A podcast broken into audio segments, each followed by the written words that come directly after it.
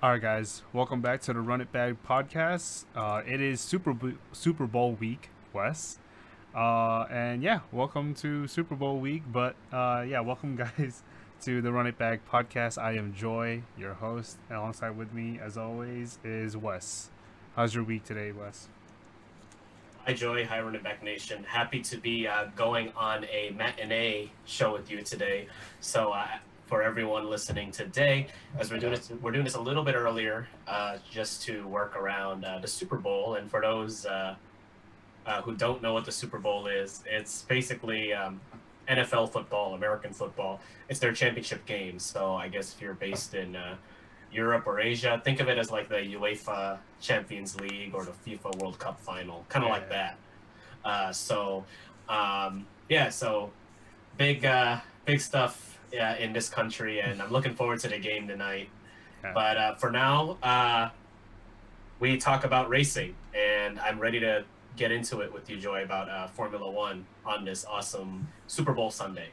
All right, well, let's get into it. Let's get into the hot laps. Um, so, well, probably one of the biggest news, right? I mean, it's not really big news, but like, it's still quite obvious. There's still a pandemic going on, uh, and the pandemic, you know, Formula One thought that this pandemic would kind of be gone, or like, you know, there, there won't be a pandemic anymore when the season starts. But you know, lo and behold, it's still here, and it is still affecting the calendar.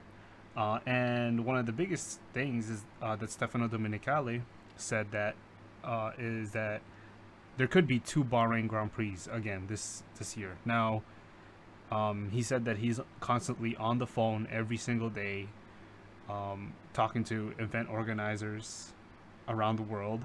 Um, but yeah, uh, there's so there's no details if like you know if there is going to be two Bahrains, but there could be. And yeah, what are your thoughts, Wes?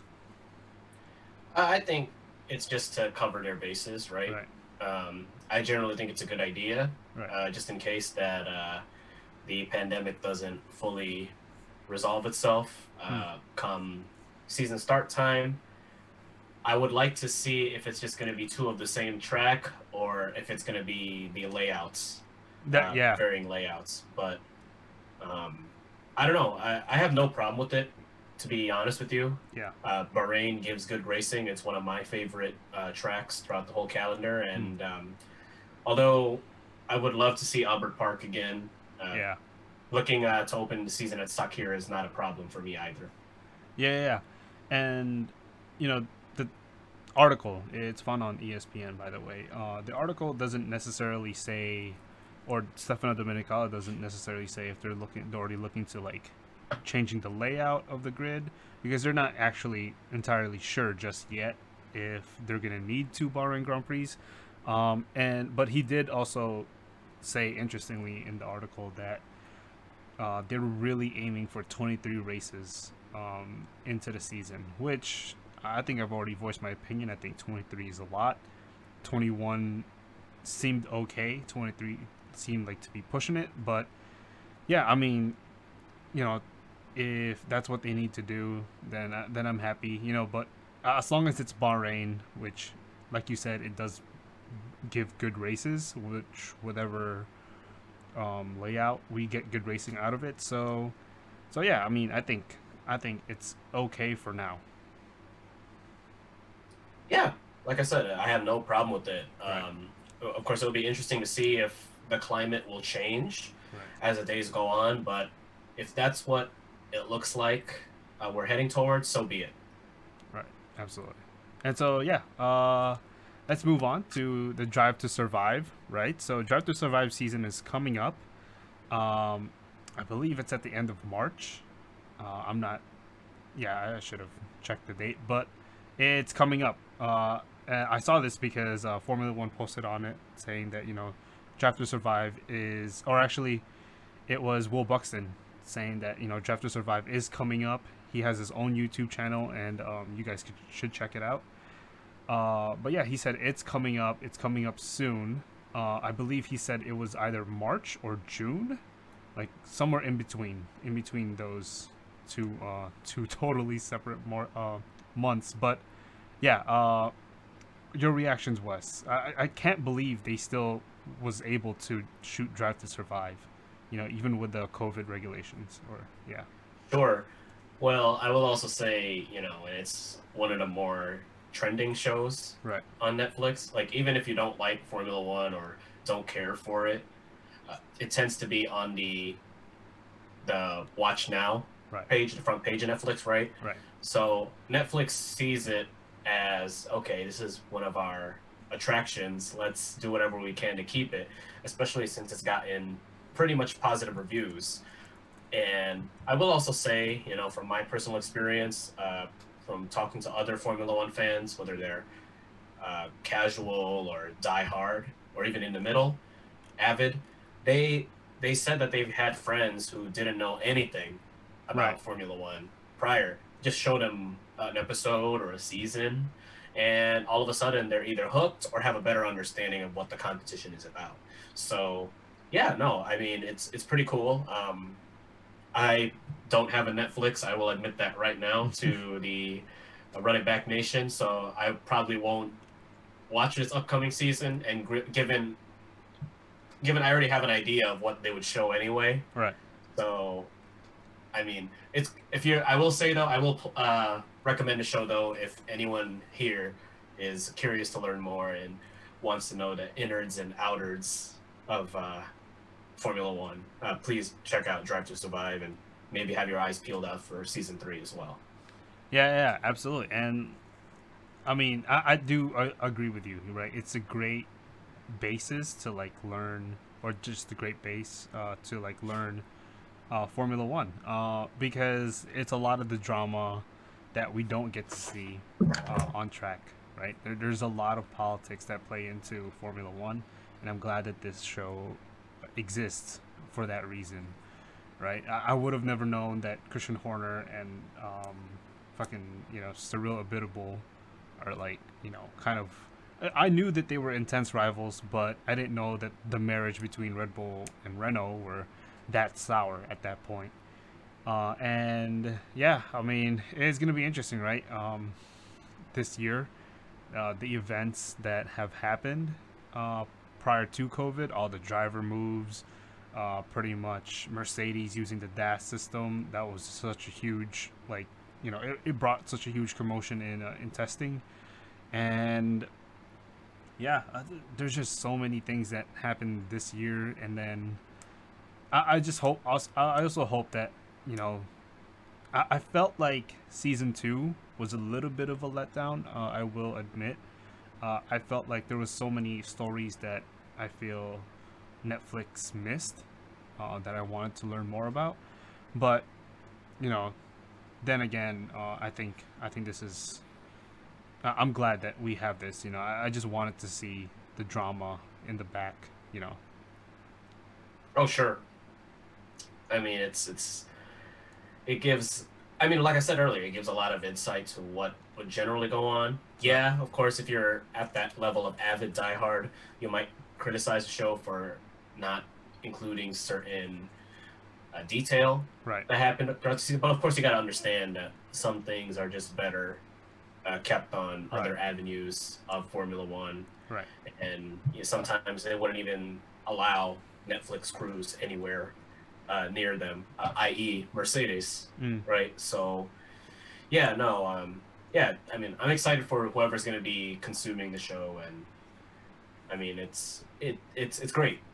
Yeah, absolutely. And uh, Wes, um, what was your favorite moment or episode in all of uh, season or like any of the seasons in Drive to Survive? Uh, I would say uh, when uh, the news was circulating in season one about uh, Ricciardo going to Renault. Ooh, okay, yeah. And Christian Horner was like, "Oh, really? You spent all that money on one driver?" And then Cyril was like, "Oh, I got plenty of money." And then, of course, uh, if depending on who you support in that uh, divorce, whether that was Renault or Red Bull, you kind of wanted something to happen for your team, right? So if you're with Renault, you wanted DR to put Renault back in the conversation. right, If you're if you're Red Bull, you wanted to see what uh, what Max and his teammate at the time, which would have been Pierre Gasly, right, would have done, uh, and what the Honda engine could do. Of course, hindsight is twenty twenty.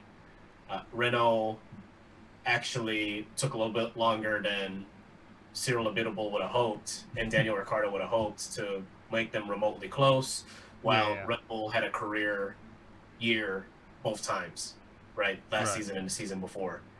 So, uh, yeah, and then of course now you look into today's climate. No more Cyril Abiteboul, no more Renault, yeah, at yeah. least as the name.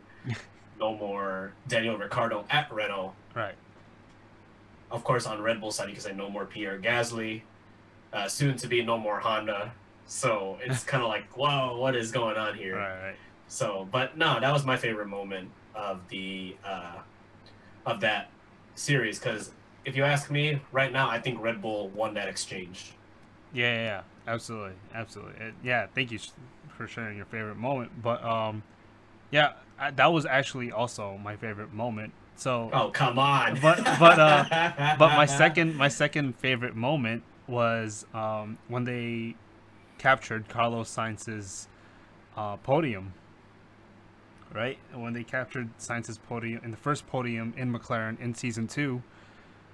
That to me, in, in Brazil, right in Brazil, that was that was incredible, right? Um, McLaren, we've already said, is more of a fun team to to to drive for. Uh, the drivers enjoy it now, uh, but like that was more like throughout the season. You know, we still kind of followed McLaren. We follow we kind of followed Carlos Sainz a little bit more, but throughout the the season, there was just a culmination of something's gonna happen, or you know, and, and the, the the thing that happened to McLaren is that they got best of the rest, and Carlos Sainz won driver or best of the rest, pretty much. Uh, and yeah, uh, to to me, like that was exciting because seeing McLaren back onto the podium was, you know, it, it was exciting. It, it no, it seems as though like the the team, well, it signifies that the team is moving up, and they're kind of embracing this new role uh, in Formula One. You know, but they're still climbing, right? They're still climbing, and you could just tell like there's so many so much love between McLaren and Carlos Sainz that um, I can't wait for the episode this upcoming season where you know they probably they're probably going to showcase the the breakup or you know Carlos leaving uh, McLaren to go to Ferrari. So yeah, those are that I think was my second favorite um, episode or moment. So uh, yeah, way to go, Wes. Thank you for stealing mine, but no, it's, all good.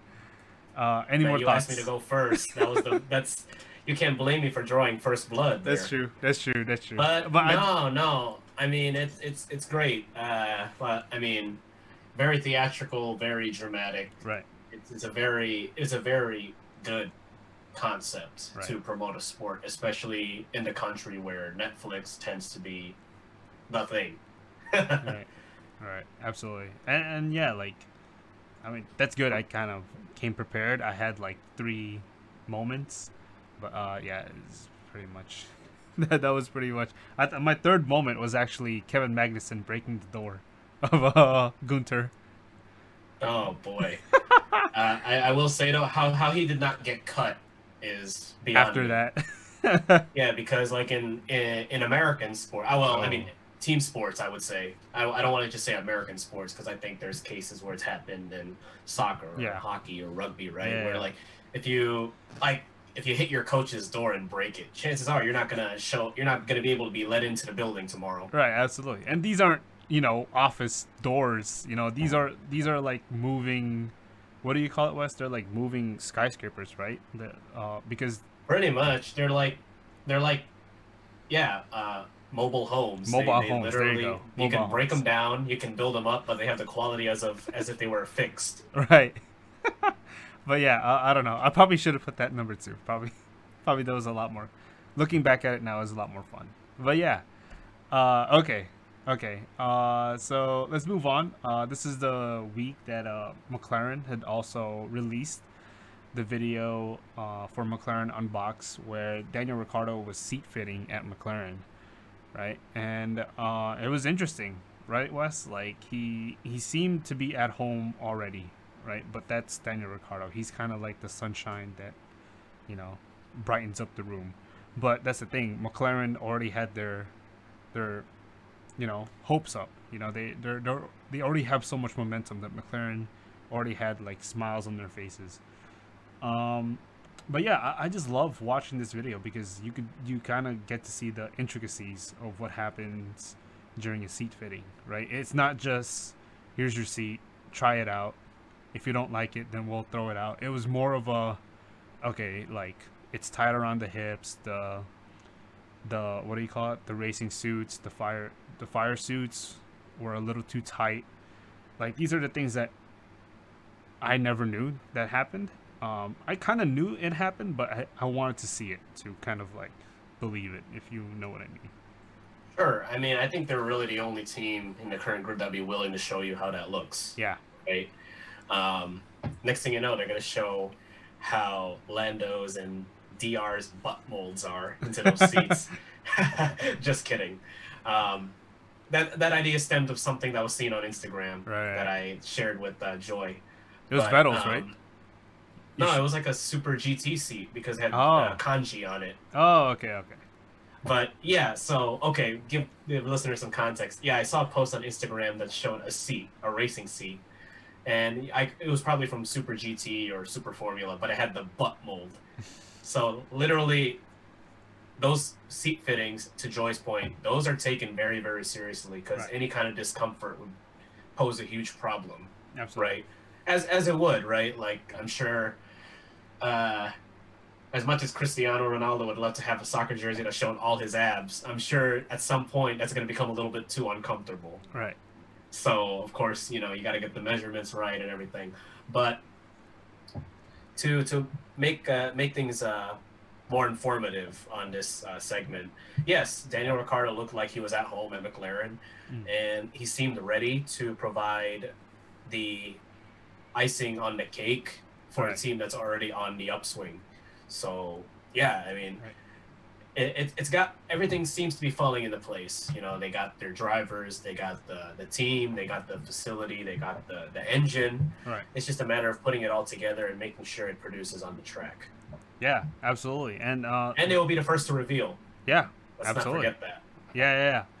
I can't wait. I can't wait to see the the chassis of the McLaren, how much it's changed. But um, I remember uh, Daniel Ricciardo. He did an interview the year before his first year at Renault, or like the year before, uh, the year or like you know before the first year of his Renault tenure.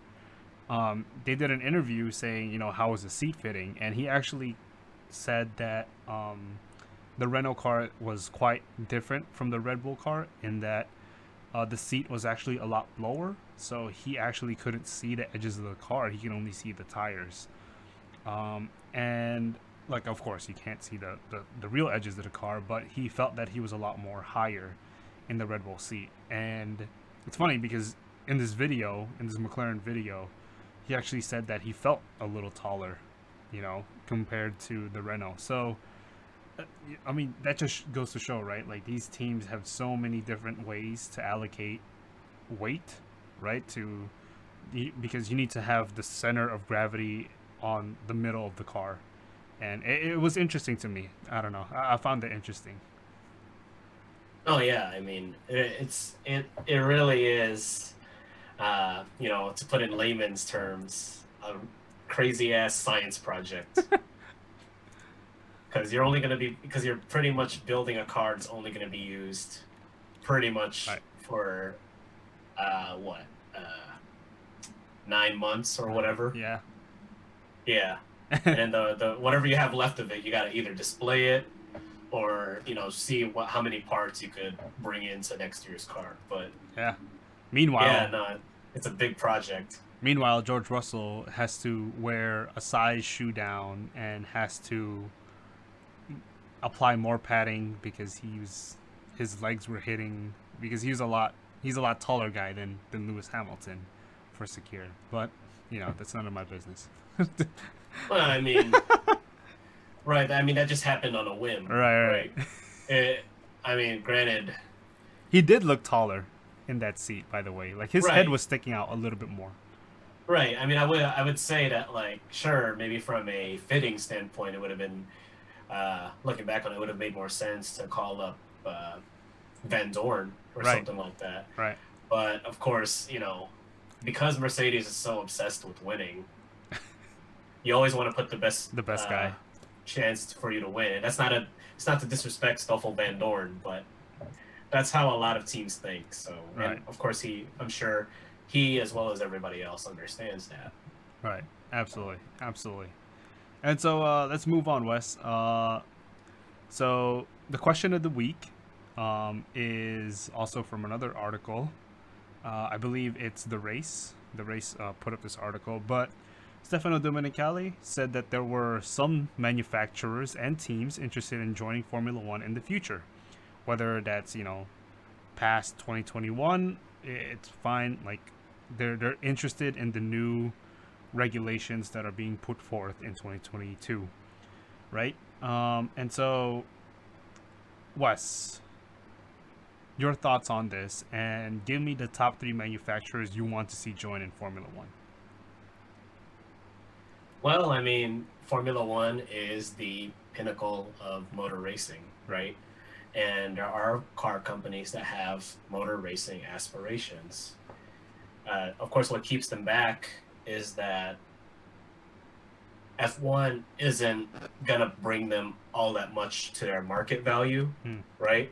So that's why some companies shy away from it. Hmm. But I think it would be nice to see more engines on the grid Right. at some point it will get boring just seeing Mercedes, Ferrari, Renault. Right. Um, I mean, granted, there are other racing series that are just like that too, i.e., Super Formula. It's just Honda and Toyota, Indy, Right. Chevy, Honda. Indy, Chevy, Honda, right? Um, and then you know NASCAR, Chevy, Ford. you Right. know.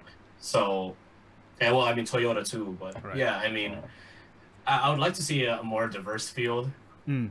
But then again, of course, it's just like a high risk, low reward kind of thing.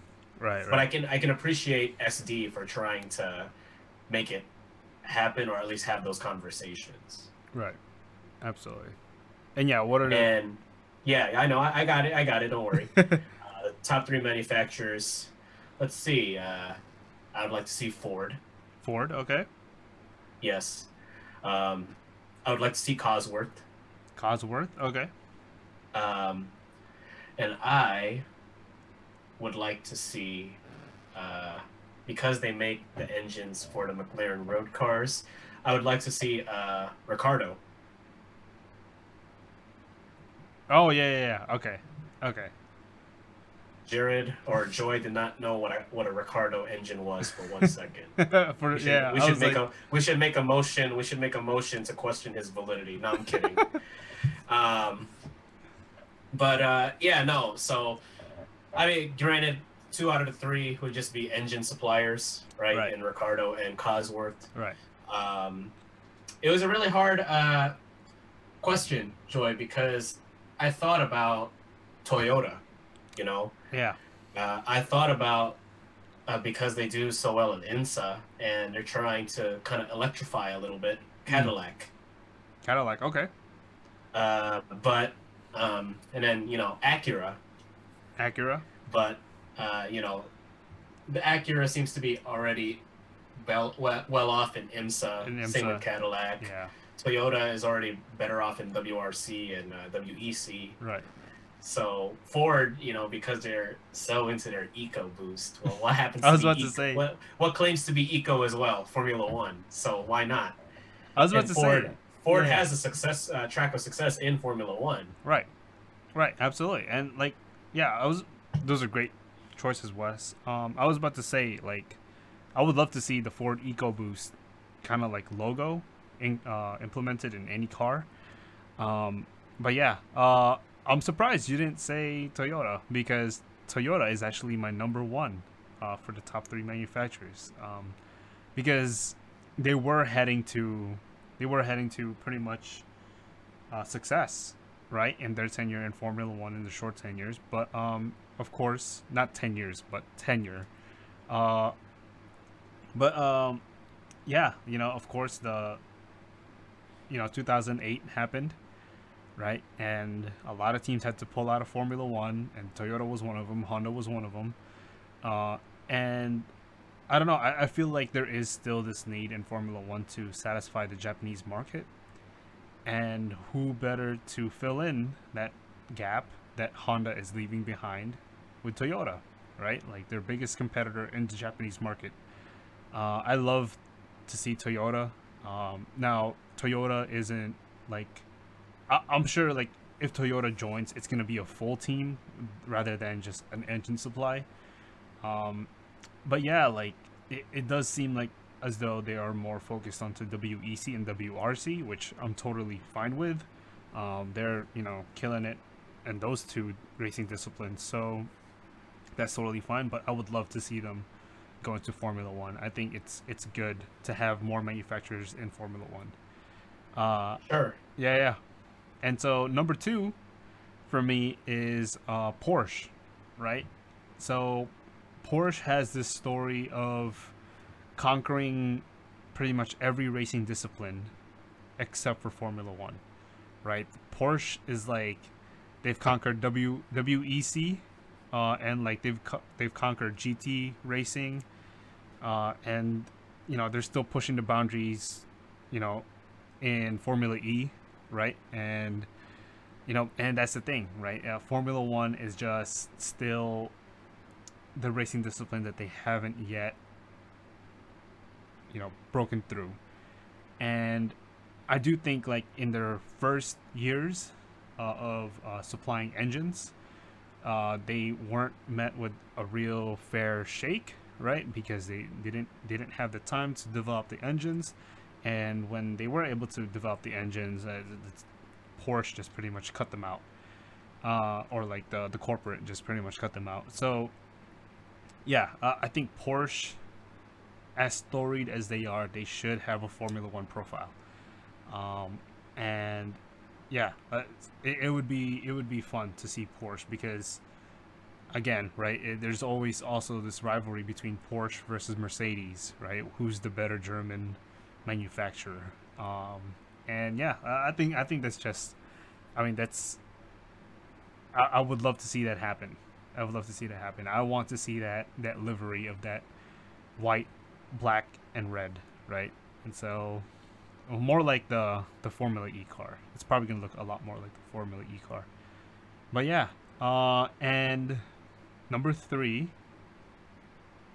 This was actually quite difficult to pick, but I would love to see Lotus back in Formula One, Sure. which is a, uh, it's probably the more the most far fetched um, manufacturer because Lotus seems to kind of, you know, gone away from from the racing scene, from uh, you know, and, and and it's strange, right? Because actually, the the real Lotus team is actually the Renault team right now, um, and you know, if Lotus were to buy a new team, create a new team into Formula One, they would have to completely do it from the ground up, um, and that that's gonna be that's gonna be a lot of money, and that's the thing, right? Lotus isn't that big of a manufacturer; they're kind of a small, uh, a small manufacturer, and just imagine the team, the small Formula One team that they could probably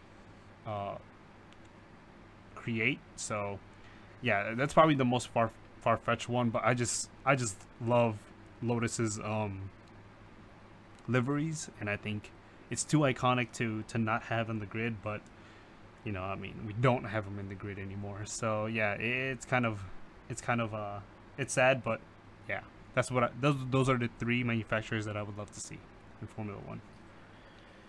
Yeah, I mean, it's gonna take. Uh, I mean, for Lotus, yeah, Lotus was uh, Lotus and Porsche were one of the options I considered as well. Right. Um, but yeah, I mean, we'll see, right?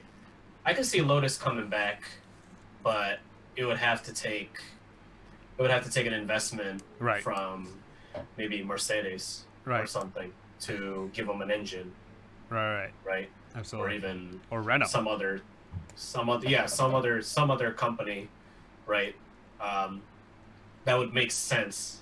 So, yeah, no, I mean, or even Cosworth, right? Yeah. So, Absolutely. uh, we'll we'll see. But see. for now, it's a good idea to actually have that kind of conversation, and I'm looking forward to it.